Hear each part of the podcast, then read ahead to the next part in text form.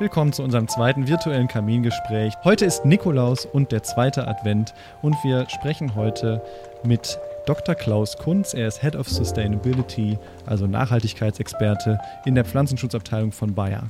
Hallo Klaus. Hallo Klaus. Hallo. Freue mich, dass ich dabei sein kann heute. Ist ja mein Namenstag. Ach ja, stimmt. Perfekt, das haben wir gut getimt. ja, super. Ähm, wir starten mit derselben Frage wie auch letzte Woche und zwar völlig erstmal off-topic und zum Warmwerden. Welches ist eigentlich zurzeit dein Lieblingsrezept, Klaus? Ja, mein Lieblingsrezept ist immer mein Lieblingsrezept. Ähm, ich könnte ohne Nudeln zum Beispiel gar nicht leben, das ist mir klar, aber wenn es ums Lieblingsrezept geht, dann, dann vielleicht auch gerade zur Weihnachtszeit muss ich zurück ins Erzgebirge. Das ist Wickelklöße mit Braten, das sind Kindheitserinnerungen. Das ist mein absolutes Lieblingsgericht. Okay. Klingt gut. Wickelklöße. Was, was haben wir uns darunter vorzustellen? Kannst du das kurz äh, äh, ja, umreißen? Ja, ja, sehr, sehr gerne. Das sind also Kartoffelklöße. Da macht man so einen klassischen Kartoffelkloßteig, rollt den ganz flach aus, äh, tut dann geschmolzene Butter und Semmelbrösel rein, schneidet das in so Vierecken und rollt die zusammen. Mhm. Äh, und kocht die dann nur ganz kurz und dazu so einen Braten, das macht man ein, zwei Mal im Jahr. Das ist halt so ein klassischer Sonntags, äh, Sonntagsfall, aber ähm, ja, passt gut in die Weihnachtszeit. Klingt ziemlich gut. Ich glaube, das kommt auch mal Weihnachten bei uns dann auf den Tisch.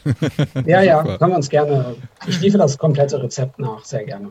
Perfekt. Das okay. findet ihr dann in unseren Show Notes. Ähm, ihr wisst ja, unsere Adventstürchen sind kurz und knapp geplant. Wir haben dieselben Fragen, die wir aus verschiedenen Richtungen beleuchten. Heute eben aus Sicht der Industrie, letzte Woche aus Sicht der Wissenschaft und mal schauen, was noch so passiert. Deswegen steigen wir einfach mal ein mit der ersten Frage, Klaus. Äh, Thema Nachhaltigkeit also dein Spezialgebiet. Wie setzt du dich eigentlich in deiner Arbeit oder wie setzt Bayer sich für das Erreichen der von den Vereinten Nationen formulierten Zielen für nachhaltige Entwicklung ein, also für die sogenannten UN Sustainable Development Goals? Ja, ähm, also Bayer ist ja eine Firma, die im Life Science-Bereich ähm, sich mittlerweile ausschließlich auf Life Science konzentriert, das heißt Gesundheit und Ernährung. Und damit sind eigentlich auch die beiden wichtigsten äh, Nachhaltigkeitsziele für uns vorgegeben. Ähm, äh, Ernährung ausreichend, also kein Hunger äh, und Gesundheit für die Menschen. Ich denke mal, was sich in den letzten Jahren aber noch verändert hat, ähm, ähm, das ist vielleicht im, im Pflanzenschutzbereich, wo ich äh, tätig bin, im Agrarbereich besonders augenfällig. Wir haben früher, der gesamte Industriesektor hat immer gesagt, wir sind halt ganz entscheidend dafür, dass es genug zu essen auf dem Teller gibt und wir helfen den Bauern dafür, dass die Ernten und die Erträge hoch genug sind. Und daran hat sich auch insofern nichts geändert, weil die Weltbevölkerung ja nach wie vor wächst weil wir alle der Meinung sind, wir brauchen genug äh, Ernährung, aber wir wollen auch die Flächen für Agrar nicht weiter ausweiten. Insofern müssen wir, müssen wir zusammen an Konzepten arbeiten, um nachhaltig zu intensivieren, damit genug zu essen da produziert wird, wo produziert werden kann. Das Thema, was aber dazugekommen ist, und ich glaube, das hat sich in den letzten drei Jahren extrem verschärft, ist, dass wir gleichzeitig sagen müssen, ähm, wir müssen aber auch am Produktionssystem was ändern. Wir müssen einfach feststellen, dass wir Biodiversität verlieren. Und wir müssen auch feststellen, dass die Landwirtschaft damit was zu tun hat. Wir können nicht sagen, Landwirtschaft hat damit nichts zu tun. Und das Gleiche gilt natürlich für Klimawandel. Wir können nicht sagen, dass die Landwirtschaft und Klimawandel keine Beziehung miteinander haben. Also hat sich für uns der Rahmen dahingehend schon verschoben, dass wir zwar einerseits nach wie vor die Herausforderung haben, ähm, den Beitrag zu leisten, dass es genug zu essen gibt. Wir müssen aber gleichzeitig den Schutz erhöhen. Also gleichzeitig besser produzieren und besser schützen. Ich glaube, insofern hat sich dann auch im Blick auf die UN-Nachhaltigkeitsziele das dahingehend verschoben, dass diese Umweltaspekte wie Klima, Klimaschutz und, und Umweltschutz ähm, mittlerweile bei uns auf die Eins der Agenda gekommen sind, neben Hunger und Ernährung. Und das lässt sich eigentlich auch ablesen aus der Art und Weise, wie wir unsere Nachhaltigkeitsstrategie in den letzten Jahren angepasst haben und verändert haben. Hast du da irgendwie ein äh, konkretes Beispiel vielleicht mal für unsere ja. Hörer, was das vielleicht so ein bisschen verdeutlicht? Das finde ich ganz toll. Auf jeden Fall. Also wir haben, wenn wir sagen, wir müssen unseren Beitrag leisten, dass genug äh, Nahrung hergestellt wird, ist, glaube ich, einer der wichtigen Gesichtspunkte, der auch der Industrie gelegentlich vorgeworfen wird. Ja, das ist ja schön, wenn ihr das sagt, aber ihr produziert ja vor allem da, wo eh schon genug produziert wird. Ja? Also äh, was, wie sieht es denn aus mit den mit den Kleinbauern in Afrika? Wie sieht es denn aus mit den äh, Kleinbauern in Südostasien? Die sind doch überhaupt nicht in eurem, äh, in eurem Zielfokus für eure Kernmärkte. Und deswegen, um das, das einerseits teilweise anzuerkennen, aber auch um den Fokus da etwas zu verlagern, haben wir letztes Jahr gesagt, dass wir in den nächsten zehn Jahren 100 Millionen Kleinbauern genau in diesen Ländern, in den Niedrigeinkommenländern unterstützen wollen, damit sie spürbare Verbesserungen ihrer Lebensbedingungen haben. Und das hat ja dann eben nicht nur einen Einfluss auf die Bauern selbst, sondern auf die gesamten sozialen Ökosysteme um die Bauern herum. Also Fokus verschoben, was äh, den besseren Schutz angeht von Biodiversität und vom Klima, ist das natürlich ein riesengroßes Feld. Und eins ist auch völlig klar, dass Bayer alleine nicht in der Lage ist, diese Probleme zu lösen. Aber was wir machen können, ist den ersten Schritt und einen signifikanten Schritt machen in Richtung Lösung. Und wir haben da zwei Zusagen gemacht für die nächsten zehn Jahre. Wir wollen einerseits 30 Prozent Klimagase reduzieren, also Treibhausgase, die auf den Feldern unserer Kunden emittiert werden. Ja, als wirksamen Beitrag gegen den Klimawandel von unserer Seite. Und wir wollen andererseits 30 Prozent Umweltbelastung reduzieren durch Pflanzenschutzmittel. Ich sage jetzt mal Pflanzenschutzmittel, weil das ist der Term, den immer die Industrie verwendet. Alle anderen Menschen sagen Pestizide. Also wir wollen 30 Prozent Umweltbelastung durch Pestizide in den nächsten zehn Jahren reduzieren.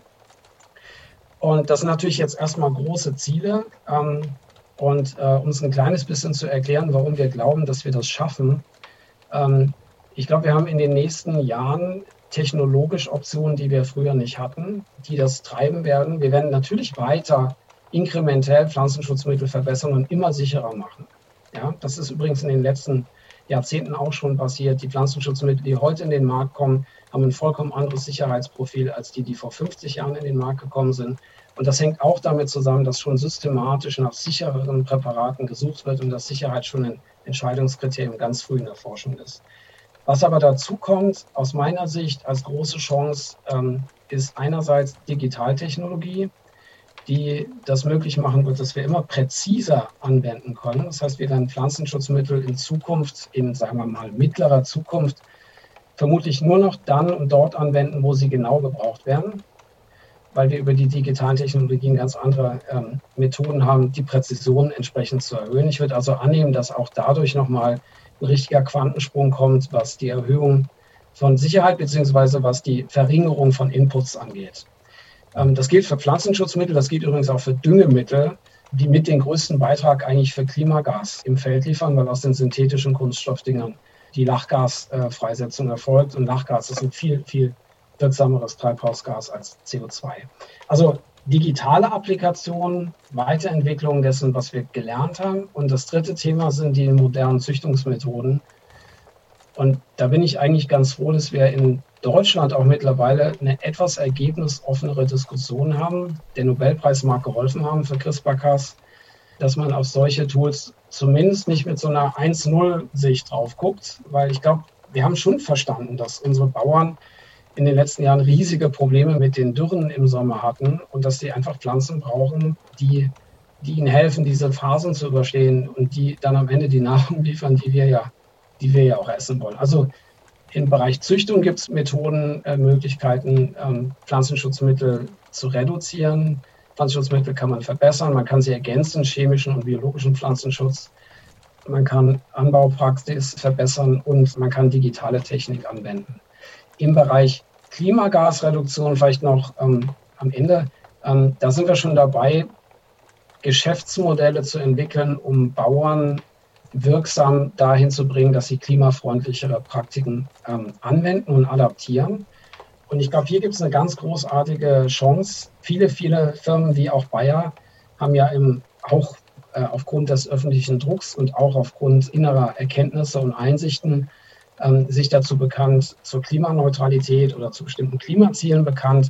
Und diese Klimaziele können ja typischerweise nicht nur erreicht werden, indem man ähm, interne Maßnahmen ergreift, sondern wer klimaneutral sein will, muss immer einen Teil seiner eigenen Emissionen irgendwie ausgleichen. Ja? Hm. Und eine der riesigen Gelegenheiten aus meiner Sicht, Landwirten ein Zusatzeinkommen zu verschaffen, ist, sie für klimafreundliche Praxis ähm, auf ihrem Feld zu incentivieren, indem man versucht, das, was der Bauer schafft mit seinen Pflanzen, nämlich CO2 zu binden, in ein verifizierbares Verfahren zu übersetzen, für das er praktisch von Firmen belohnt wird, die wiederum ihre eigenen Emissionen ausgleichen müssen. Also das ist ein Geschäftsmodell, das ist gerade relativ neu. Das muss mit viel Augenmaß entwickelt werden, weil da auch wahrscheinlich relativ schnell viel Augenwischerei dabei ist. Da gibt es dann auch schon viele Anbieter, die bieten dann solche, solche Credits an für, für Dumpingpreise. Das kann nichts sein. Da gibt es schwierige Fragen, die zu beantworten sind. Wie lange muss das CO2 im Boden bleiben? Ja, muss der Bauer neue Methoden, muss er praktisch neue Investitionen machen und noch klimafreundlicher sein als vorher?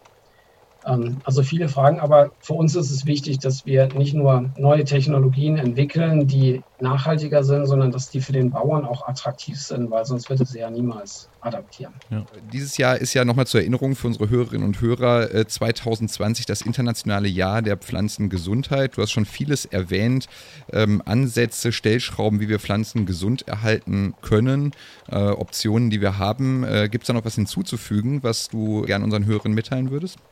Ja, eigentlich nur noch mal einen Nachtrag, den hatte ich schon angedeutet, als ich gesagt habe, wir reden bei unseren Produkten von Pflanzenschutzmitteln, also von, äh, von Medizin für Pflanzen. Äh, und andere reden von Ackergiften.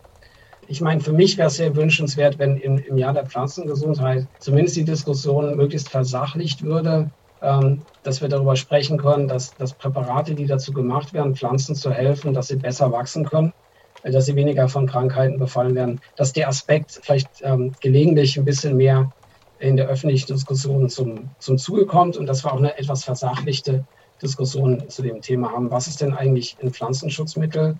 Ist das entscheidend, ob das biologisches ist oder ob das ein synthetisches ist? Ist das der wichtigste Punkt oder kommt es vielleicht eher auf die, auf die Eigenschaften des Pflanzenschutzmittels an? Also das wären, das wären Wünsche, die ich ans Jahr der Pflanzengesundheit habe, dass wir dass wir versuchen, alle aus unseren Ecken rauszukommen und in eine sachlichere Diskussion einzutreten.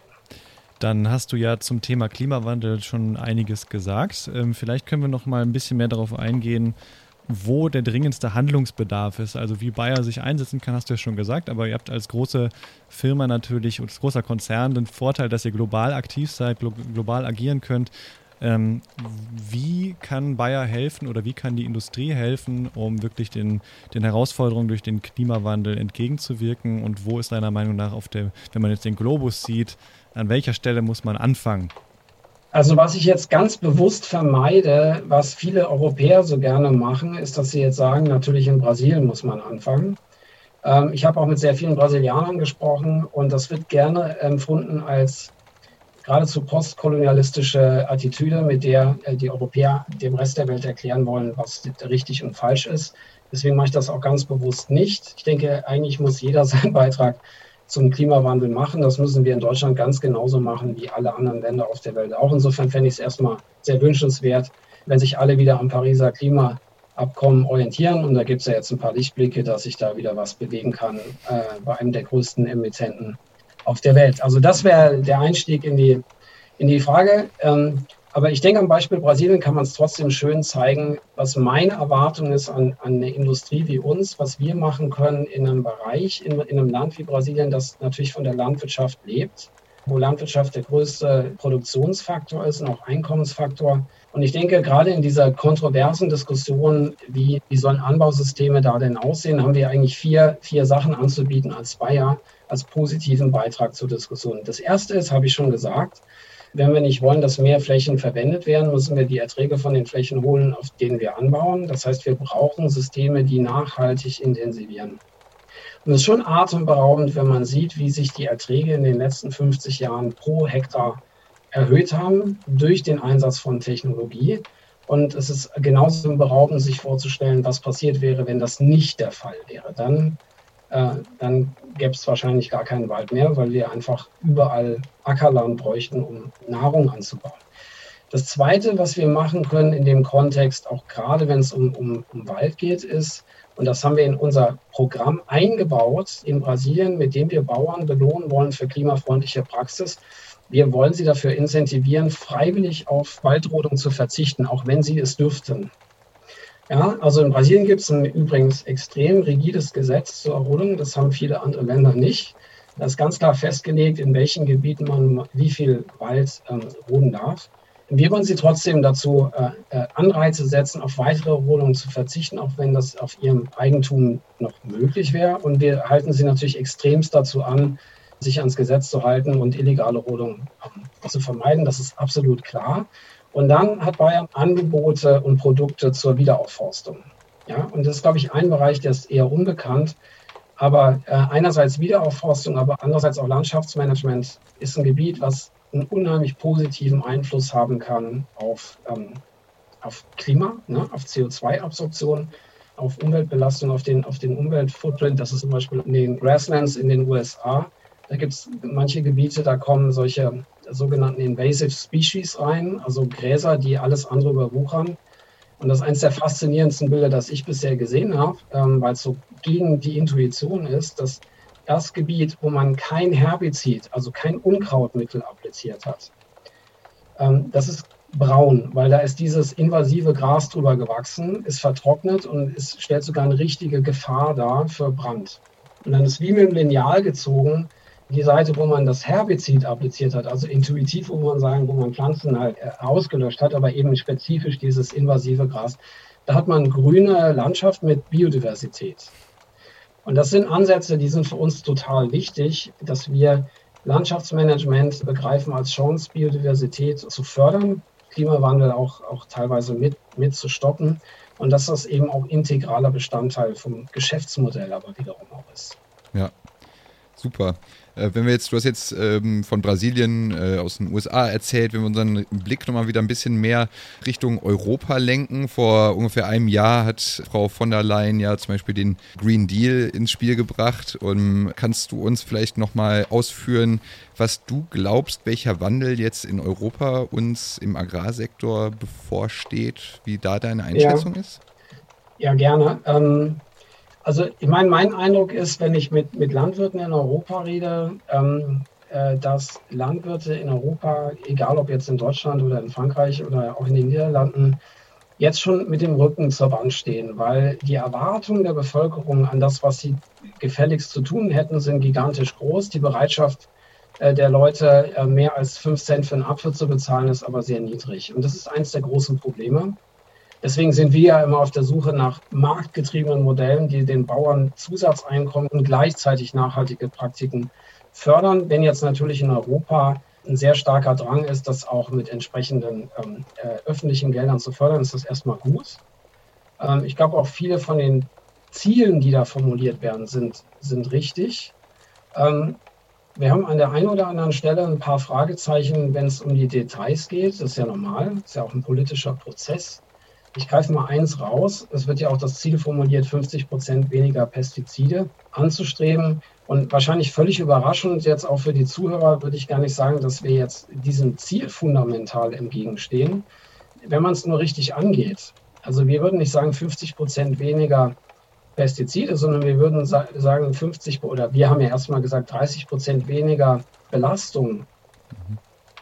Und das ist nicht genau das Gleiche, weil jemand, der das auf reine Volumina, also auf reine Mengen festlegt, das Ziel, der kann in einem gewissen Szenario sogar erreichen, dass die Umwelt durch erhöht wird und nicht erniedrigt wird. Also was wir uns wünschen, ist, dass wenn es jetzt um die Ausdetaillierung des Green Deals geht und um die genaueren Zielsetzungen jenseits der ganz großen Headlines, dass wir dann auch die richtigen Ziele festlegen, damit es am Ende besser wird.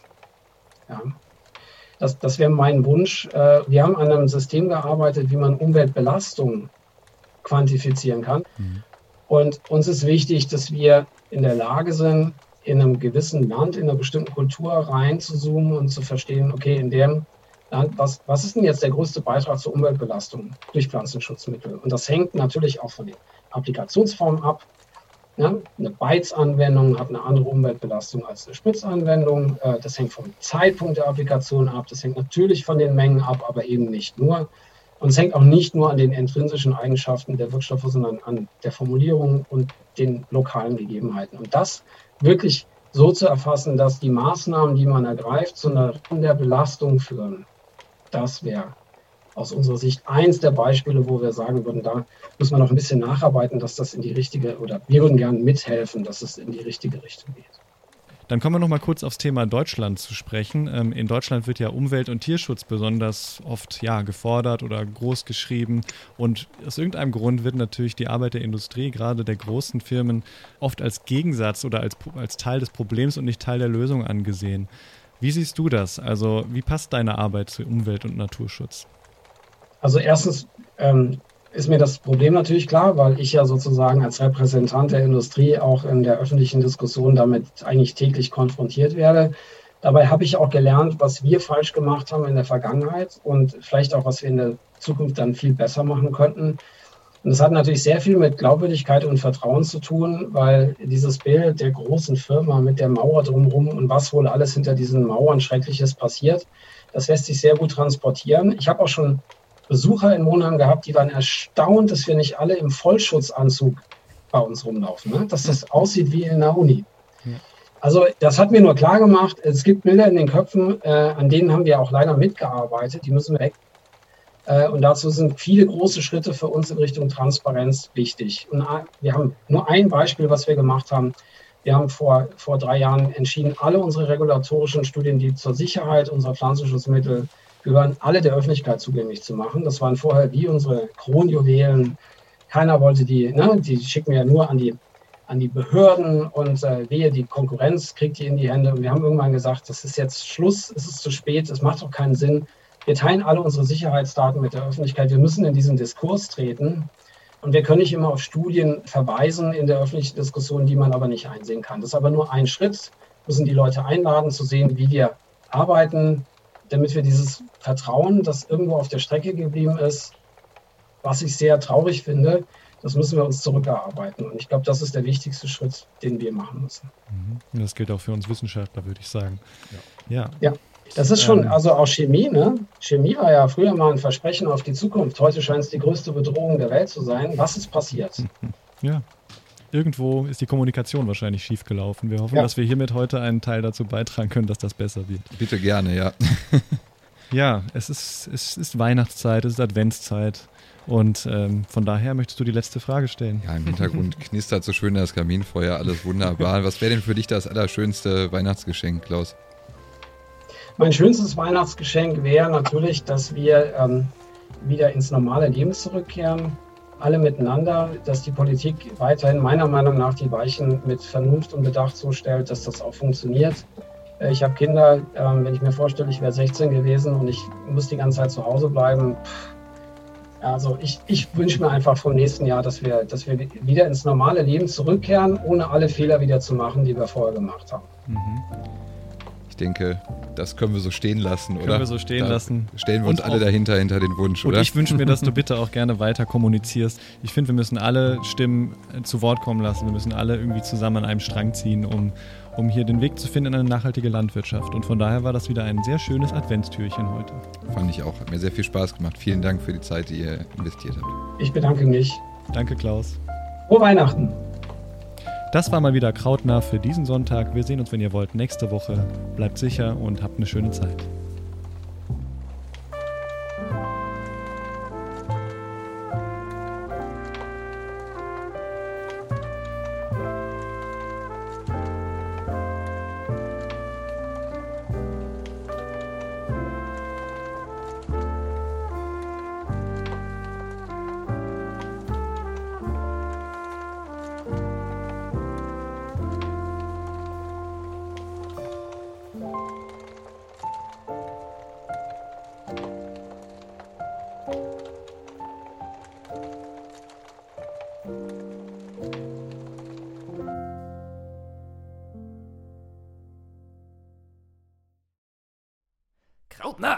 Teil des Hochschulwettbewerbs im Rahmen des Wissenschaftsjahres 2020-21 und wird gefördert von Wissenschaft im Dialog und dem Bundesministerium für Bildung und Forschung.